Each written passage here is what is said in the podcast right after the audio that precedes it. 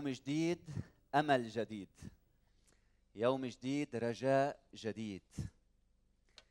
يوم جديد فرصة جديدة لكي نحب الرب من كل قلوبنا لكي نطيع الرب من كل قلوبنا لكي نخدم الرب من كل قلوبنا. الأسبوع الماضي ابتدأنا سلسلة مع بعض. يلي ما كان الأسبوع الماضي بشجعكم تروحوا تسمعوا عظة الأسبوع الماضي يلي عنوان العريض الجودة يعني التميز الإتقان. فابتدأنا هيدي السلسلة الجديدة الأسبوع الماضي حتى نركز على أهمية الجودة. وقلنا إذا أردنا بكنيستنا إنه نبني ثقافة الجودة نحتاج إلى ثلاث أمور. اولا نحتاج أن ندرك إنه سيد هذا الكون هذا المبدع الخالق هو أيضا إله يحبنا يحبنا. وبيسوع المسيح أعلن لنا أن الله هو محبة هو محبة. الحقيقة الثانية لحتى نخلق ثقافه من الجودة نحتاج إلى قادة خدام نماذج من قادة يضحون بوقتهم بنشاطهم بحياتهم من أجل خدمة ملكوت الله. يقدموا الغالي والنفيس يقدموا الجودة يقدموا بكرم لخدمة الرب من وقتهم من حياتهم من مواردهم. وثلاثة بوسط آه، ثقافة الحب هذه الجماعة تتجاوب مع عمل الله في حياة الجماعة وهالنماذج الموجودة من القادة فتتجاوب بالعطاء وبالكرم وبالخدمة وبتقديم الجود للرب. هيك منولد شيء اسمه ثقافة الجودة في وسطنا في وسطنا. وحكيت الأسبوع الماضي من سفر ملاخي الفصل الأول واليوم بدنا نتأمل مع بعض من إنجيل يوحنا الفصل الثاني ابتداء من العدد الأول. إنجيل يوحنا الفصل الثاني. وبدي أدعيكم توقفوا معي حتى نسمع للإصغاء إلى كلمة الرب. إنجيل يوحنا الفصل الثاني العدد الأول. وفي اليوم الثالث كان عرس في قانا الجليل وهذه خربة قانا وتبعد 15 كيلومتر شمال الناصرة. فنحن لسنا في قصور روما الآن ولسنا في هيكل في هيكل أورشليم. نحن في ضيعة متواضعة. حضر إليها يسوع وأم يسوع والتلاميذ. وكانت أم يسوع هناك. ودعي أيضا يسوع وتلاميذه إلى العرس. فلما فرغت الخمر قالت أم يسوع له ليس لهم خمر. فقال لها يسوع مالي ولك يا امرأة. لم تأتي ساعتي بعد. قالت أمه للخدام مهما قال لكم فافعلوه. وكانت ستة أجران من حجارة موضوعة هناك.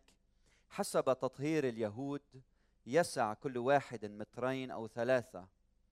قال لهم يسوع املأوا الأجران ماء. فملأوها إلى فوق. ثم قال لهم استقوا الآن وقدموا إلى رئيس المتكئ فقدموا فلما ذاق رئيس المتكأ الماء المتحول خمرا ولم يكن يعلم من أين هي لكن الخدام الذين كانوا قد استقوا الماء علموا. دعا رئيس المتكأ العريس وقال له كل إنسان إنما يضع الخمر الجيد اولا ومتى سكروا فحينئذ الدون. أما أنت فقد أبقيت الخمر الجيدة إلى الآن. هذه بداية الآيات. فعلها يسوع في قانا الجليل وأظهر مجده فآمن به تلاميذه. وليبارك الرب هذه الكلمة إلى قلوبنا وله كل المجد إلى الأبد. آمين. تفضلوا. اليوم حابب أتأمل بهذا النص وأتعمق فيه ورح ركز على ثلاث نقاط. النقطة الأولى يلي بدي ركز عليها هي سلوك يسوع تصرف يسوع. ماذا فعل يسوع المسيح في هذه الرواية في هذه الحادثة؟ والنقطة الثانية هي آه، سلوك أو تصرف أم يسوع. ماذا فعلت أم يسوع؟ كيف تصرفت مريم العذراء؟ والنقطة الثالثة اللي بدي ركز عليها هو إني أتأمل بأبعاد هذه الرواية. وهيك بنكون فهمنا هذا النص كما يجب بنعمه بنعمة الرب. سلوك يسوع تصرف يسوع. كان في عرس بقانا الجليل وكانت أم يسوع هناك ودعي يسوع والتلاميذ إلى ذلك العرس. وبوسط الفرح والطرب والابتهاج عرس في أجمل منا كلنا بنحضر أعراس وبهديك الأيام كان العرس يضاين سبعة أيام. فرح بيبدأ وما بينتهي. فبوسط هالأفراح بنقرأ إنه وفرغت الخمر. وكل شيء وقف. وأنتم بتعرفوا بهيدا الشرق إنه الأكل والشرب هو إعلان عن محبتنا وضيافتنا لزوارنا وأصدقائنا. والكرم هو جزء من ثقافتنا بهذا الشرق. وإذا عندك خمسة عزمهم على الغداء لكم شخص بتطبخ؟ لعشرين وخمسة وعشرين.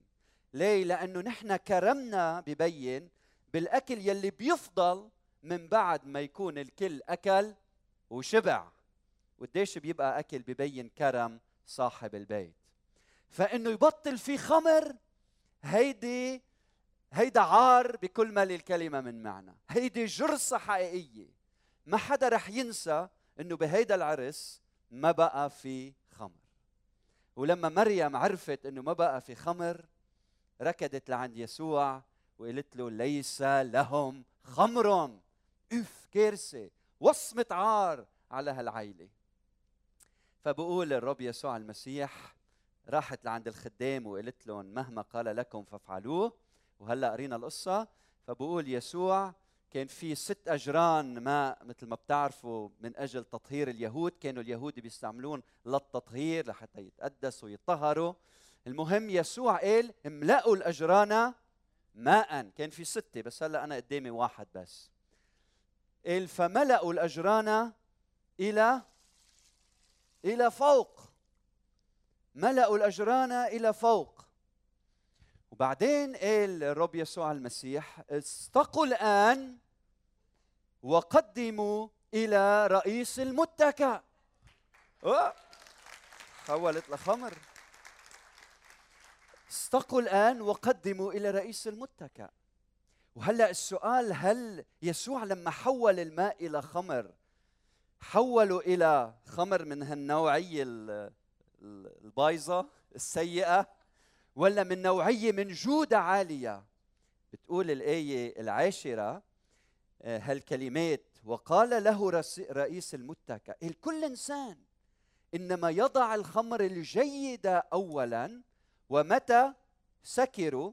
يعني هلأ مش عم نحكي عن عصير عنب عم نحكي عن خمر لأنه متى سكروا؟ فحينئذ الدون. أما أنت فقد أبقيت الخمر الجيده إلى إلى الآن. فشو هي النوعية يلي قدمها الرب يسوع المسيح؟ قدم نوعيه جيده جدا. ورب سائل يسأل لماذا لم يحول يسوع المسيح الماء إلى خمر عاديه ليش خمر من جوده عاليه والجواب هو لأن الرب يسوع المسيح لا يستطيع إلا وأن يقدم الجودة في كل ما يعمله. لأن الرب يسوع المسيح ما عنده شيء اسمه باب تاني. لما بيعمل شيء هو يبدع في كل شيء لأنه هو الجواد الأعظم.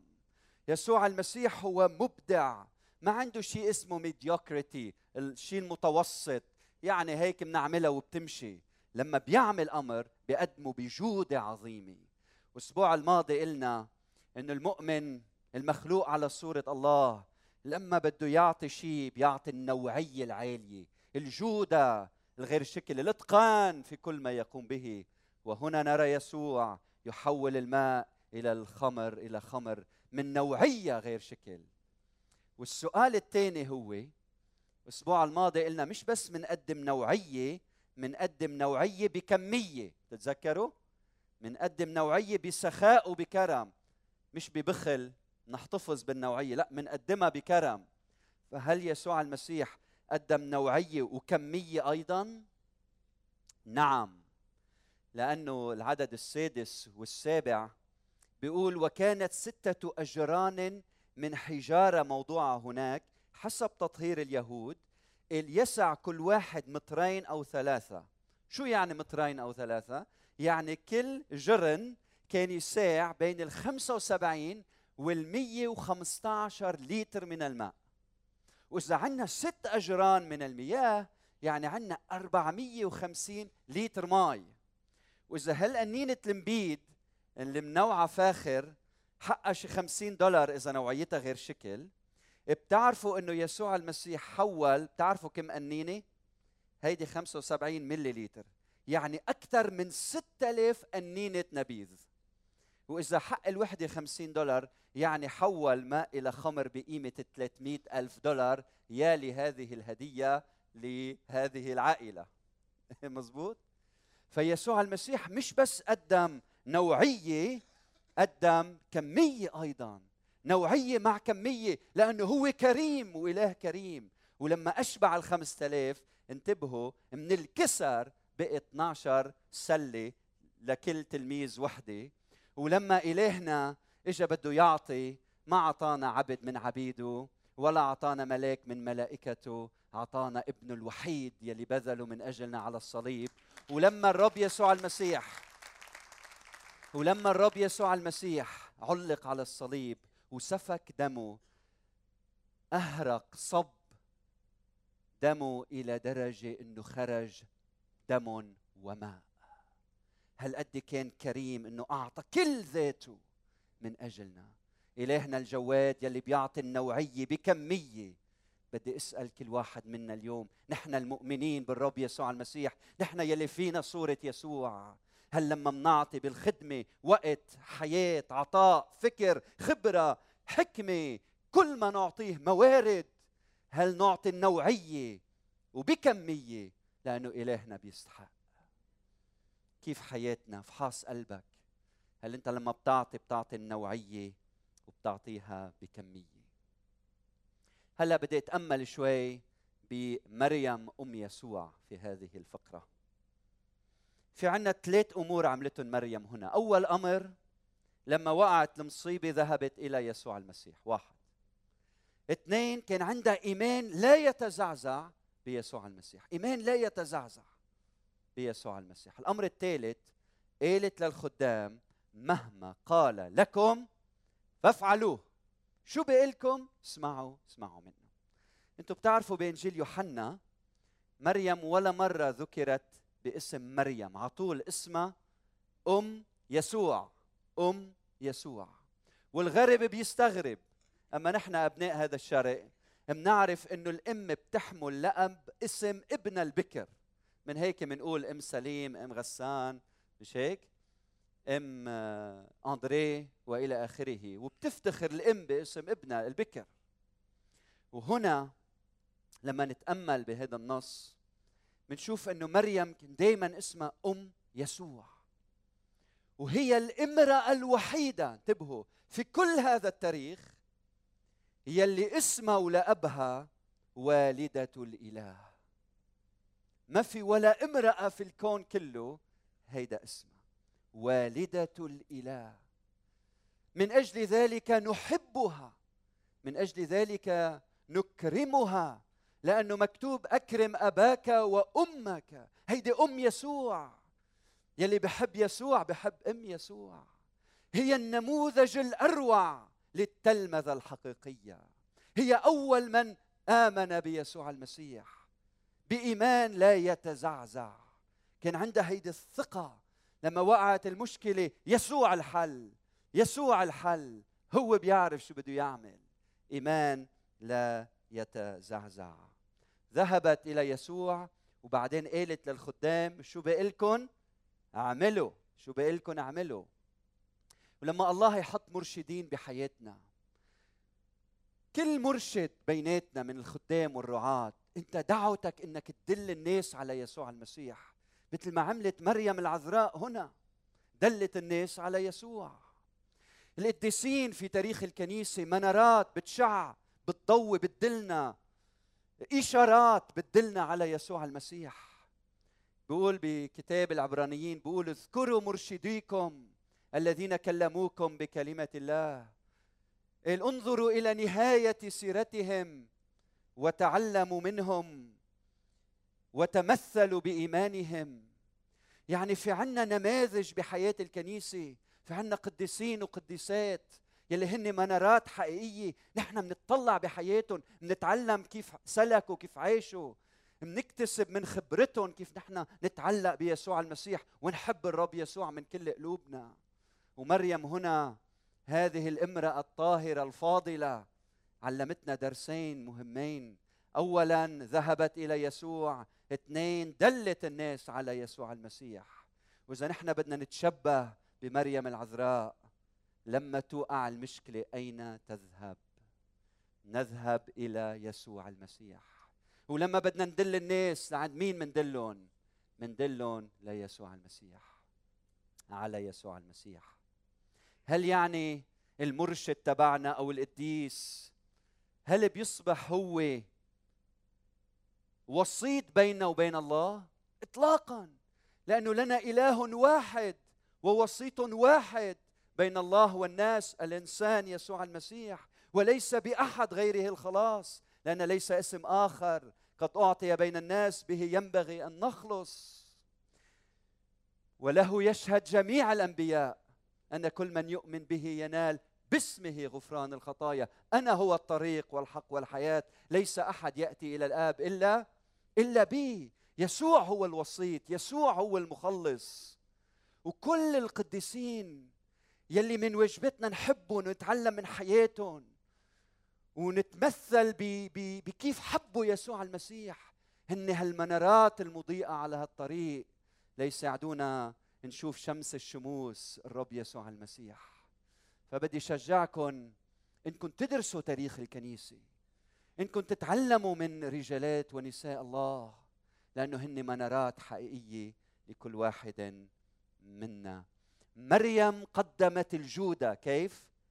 ذهبت لعند يسوع ودلت الكل على يسوع المسيح لأنه مريم كانت تعرف إنه ما في جودة حقيقية من دون يسوع المسيح. وإذا بدك جودة بحياتك وإذا بدك معنى لحياتك اقبال يسوع رب وسيد على قلبك.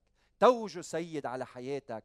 هو يلي بيعطي حياتك معنى هو يلي بيغير حياتك. هو وحده يلي بيقدر يعطيك مش بس الحياة ملء الحياة يسوع المسيح. النقطة الثالثة أبعاد هذه القصة ورموزها. هل هيدي القصة في لها أبعاد؟ إلى معاني أعمق؟ هل لها رموز مهمة؟ لاحظوا بالعدد الأخير يلي قريناه. بقول هذه بداية الآيات.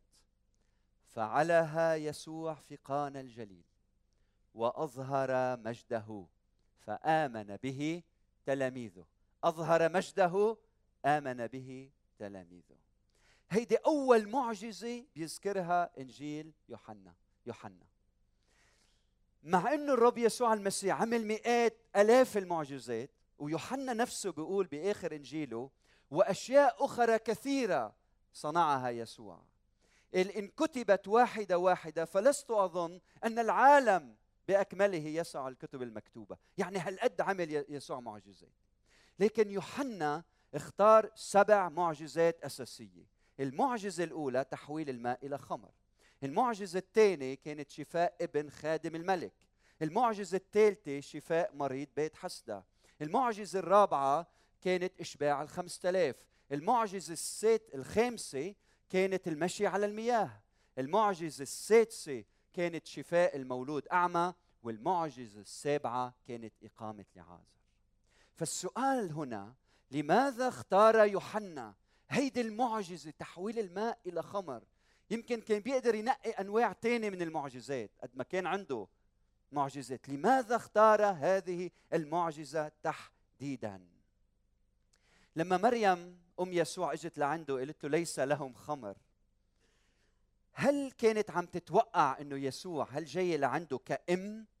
وعم بتقول له أنقذ الموقف. واضح إنه يوسف بحسب التقليد كان هلأ توفى وهيدا ابنها ما عندها غيره متمسكة فيه إجت لعنده كأم أنقذ الموقف.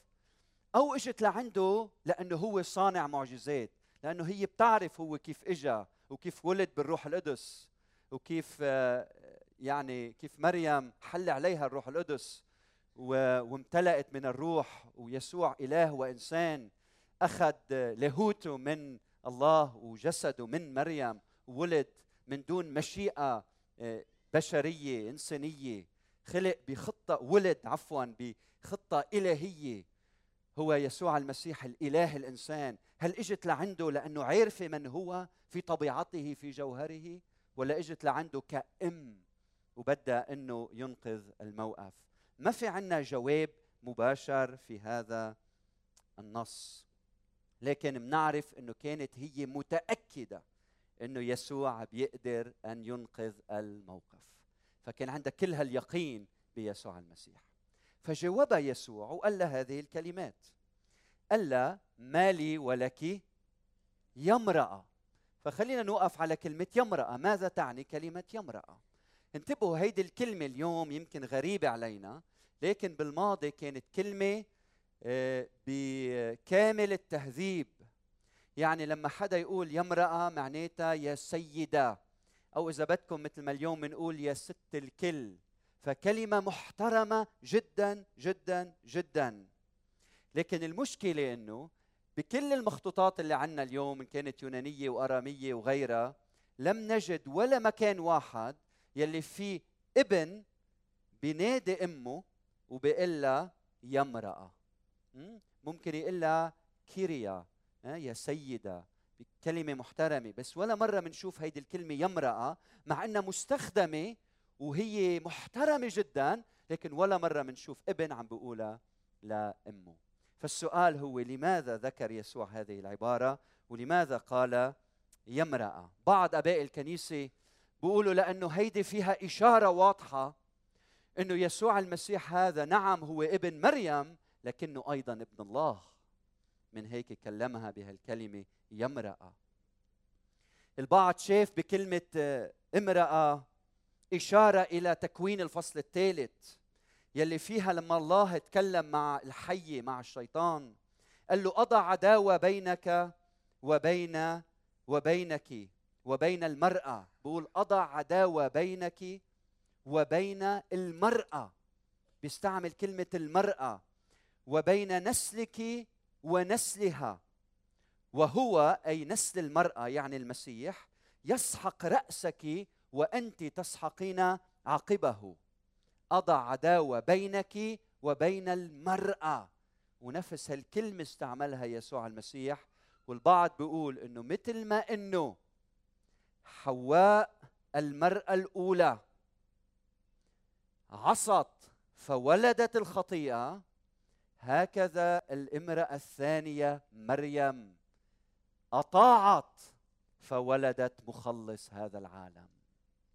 هذا التفسير الجميل بيقع بمشكلة أساسية أن الرب يسوع المسيح ما استخدم فقط كلمة امرأة لأمه استخدمها أيضا لمثلا للمرأة الكنعانية ألا يا امرأة عظيم إيمانك. استخدمها أيضا للمرأة يلي كانت منحنية بلوقا 13 قال يا امراه أنت محلولة من ضعفك. فاستخدام يسوع لعبارة المرأة لعدد من النساء ربما يشير إنه يسوع المسيح عم بيقدم الاحترام والتقدير وعم يحكي مع النساء بكل احترام وإكرام ومع مريم تحديدا. عم يحكي معها كامرأة ممتلئة من الإيمان من الإيمان. فإذا أم يسوع اقتربت إلى يسوع كأمه هو آه، يكلمها بكل احترام كامراه صاحبة الإيمان العظيم. وإذا اقتربت منه كصانع للمعجزات هو يكلمها كونه رب الكل رب الكل ويقول لها يا امرأة يا ست الكل إذا بدكم أو يا سيدة. طيب هلأ شو المقصود بعبارة مالي ولك يا امرأة كمان عبارة صعبة. يمكن بالطريقة الشعبية بنقول ليش عم بتورطيني؟ ليه عم بتفوتيني بهالقصة؟ هيدي العبارة بنشوفها موجودة بكذا محل بالعهد القديم. مثلا بسفر الملوك الثاني الفصل 3 و13 ثلاث ملوك اجتمعوا مع بعض لحتى يعملوا حرب على ملك آخر. ملك إسرائيل بيروح لعند أليشع حتى يسمع منه كلام الله. هل منفوت بهالمعركة وشو بده يصير معنا؟ فراح لعند الملك وسأله بيجاوبه أليشع وبيقول له مالي ولك. اذهب إلى أنبياء أبيك وإلى أنبياء أمك. ومن بعد ما الملك إسرائيل أصر عليه رجع جاوبه وأعلن له كلام الله. يعني مالي ولك أو مالي ولك مش معناتها إنه يسوع عم يرفض الشخص عم يرفض مريم. لكن واضح إنه في تردد كأنه عم يترك مسافة بينه وبين الآخر. كأنه عم بيقول إنه كأنه واحد عم يطلب من الآخر إنه يقوم بعمل وهو عم يشعر إنه هلأ مش وقتها هلأ ما, ما, تفوتني بهالشغلة كأنه هيك بتعني. واضح إنه في تردد من يسوع المسيح وهلأ بعد شوي بنفهم لماذا. فقال لها مالي ولك يا سيدة يا امرأة. السؤال هلأ لماذا تردد يسوع؟ شو في بهيدا الطلب يلي إذا عمله يسوع المسيح بيقول بالآية اللي من بعد منا لم تأتي ساعتي بعد. مالي ولك يا امرأة لم تأتي ساعتي بعد. طيب شو يعني ساعتي هلأ؟ هيدي الكلمة بيستخدمها يوحنا للإشارة إلى مجد المسيح. لم تأتي ساعتي يعني لم تأتي ساعة تمجيد الإبن. يعني لم تأتي ساعة موتي على الصليب. يعني لم تأتي ساعة سفك دمي على الصليب. فهيدي الساعة مرتبطة بموت الرب يسوع المسيح على الصليب. وهلأ السؤال الاعمق هو كيف طلب مريم بيقرب بيوصل ساعة تمجيد المسيح؟ كيف ممكن لهيدا الطلب إنه يحضر ساعة موت يسوع المسيح؟ فالواضح إذا بنتعمق بهيدا النص بنشوف إنه تحويل الماء إلى خمر في إلها أبعاد وعمق جديد ومعنى أعمق من المعنى الواضح والبسيط يلي بنقريه بهذا النص وقصد يوحنا إنه يذكره في هذه المعجزة. والمعنى هو هذا إنه بمجيء يسوع المسيح وبتحويل الماء إلى خمر الماء يلي كانت تستخدم لتطهير اليهود يسوع أتى لكي يحول ماء اليهودية إلى دم العهد الجديد. فكما أن يسوع انتبهوا مباشرة من بعد هالمعجزة أدان واستبدل الهيكل بجسده وكما أنه استبدل الانتماء العرقي للخلاص بالخلاص من خلال الولادة من فوق وكما أنه استبدل موقع العبادة مكان العبادة أورشليم جبل جرزيم إلى العبادة الحقيقية بالروح والحق. وكما استبدل المن في البرية إلى الخبز النازل من السماء وكما استبدل إنارة وضياء الهيكل وشعاعه إلى شخصه عندما قال أنا هو نور العالم وكما استبدل ذبيحة الفصح بشخصه المبارك عندما قال خذوا كل هذا هو جسدي هو ذا حمل الله الذي يرفع خطية العالم هنا في هذه المعجزة الرب يسوع المسيح يستبدل الماء التطهير عادات العهد القديم ممارسات العهد القديم بدمه بدم العهد الجديد بموته على الصليب وصار التطهير. ليس من خلال ماء لا طعم لها بل من خلال دم العهد الجديد هذا النبيذ من النوعية الجيدة له كل المجد إلى الأبد. ومكتوب دم يسوع المسيح ابنه يطهرنا من كل خطية. بسفر التكوين العدد 49 الفصل 49 والعدد 11 بيحكي عن نسل يلي بده يجي عن شخص بقول عنه رابطا بالكرمة جحشه وبالجفنة ابناءتانه. وهيدي بتذكرنا بدخول يسوع المسيح إلى أورشليم على جحش وعلى ابن أتان.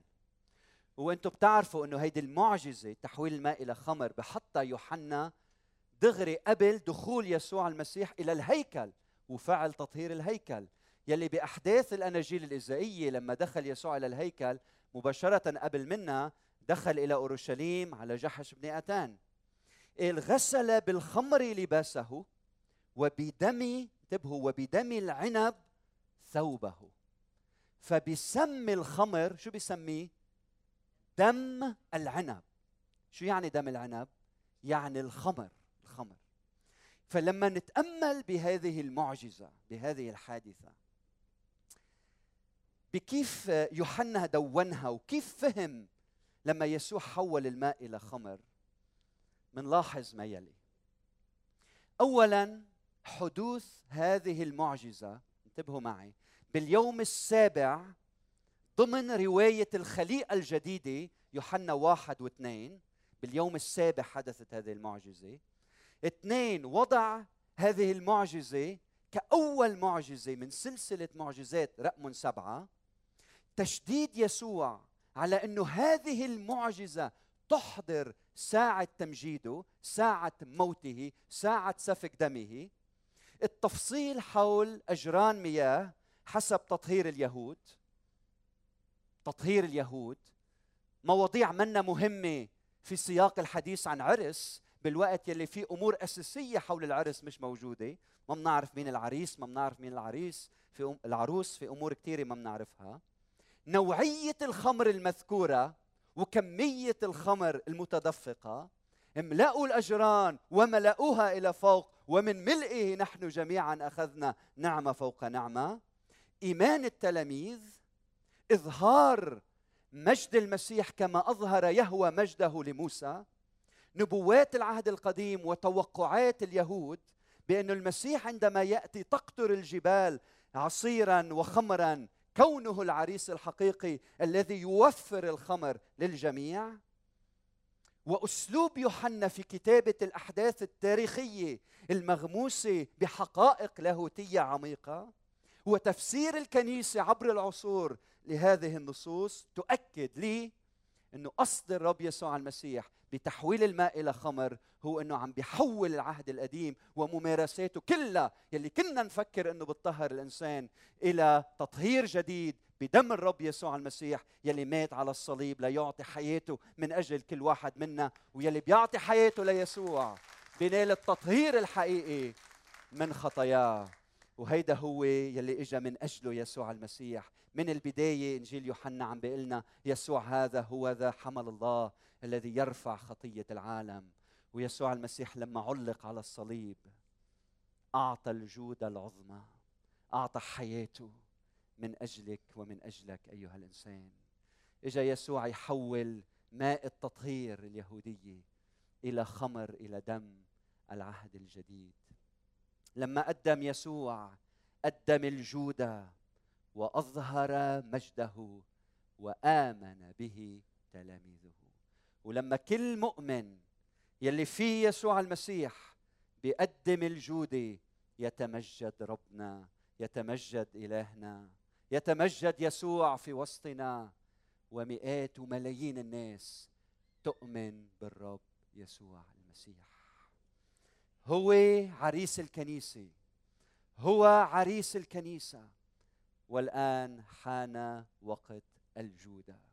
بعالم متألم بعالم مريض بعالم حزين بعالم لا أخلاقية انتشرت فيه بعالم في الخطية منتشرة في كل مكان. العالم يريد أن يرى يسوع فيراه في الجودة التي نقدمها. حياة نقدمها بنوعية عظيمة وبسخاء وبعطاء ومحبة فيتمجد الله بيسوع المسيح ومئات آلاف الناس تؤمن بالمسيح. Thank you.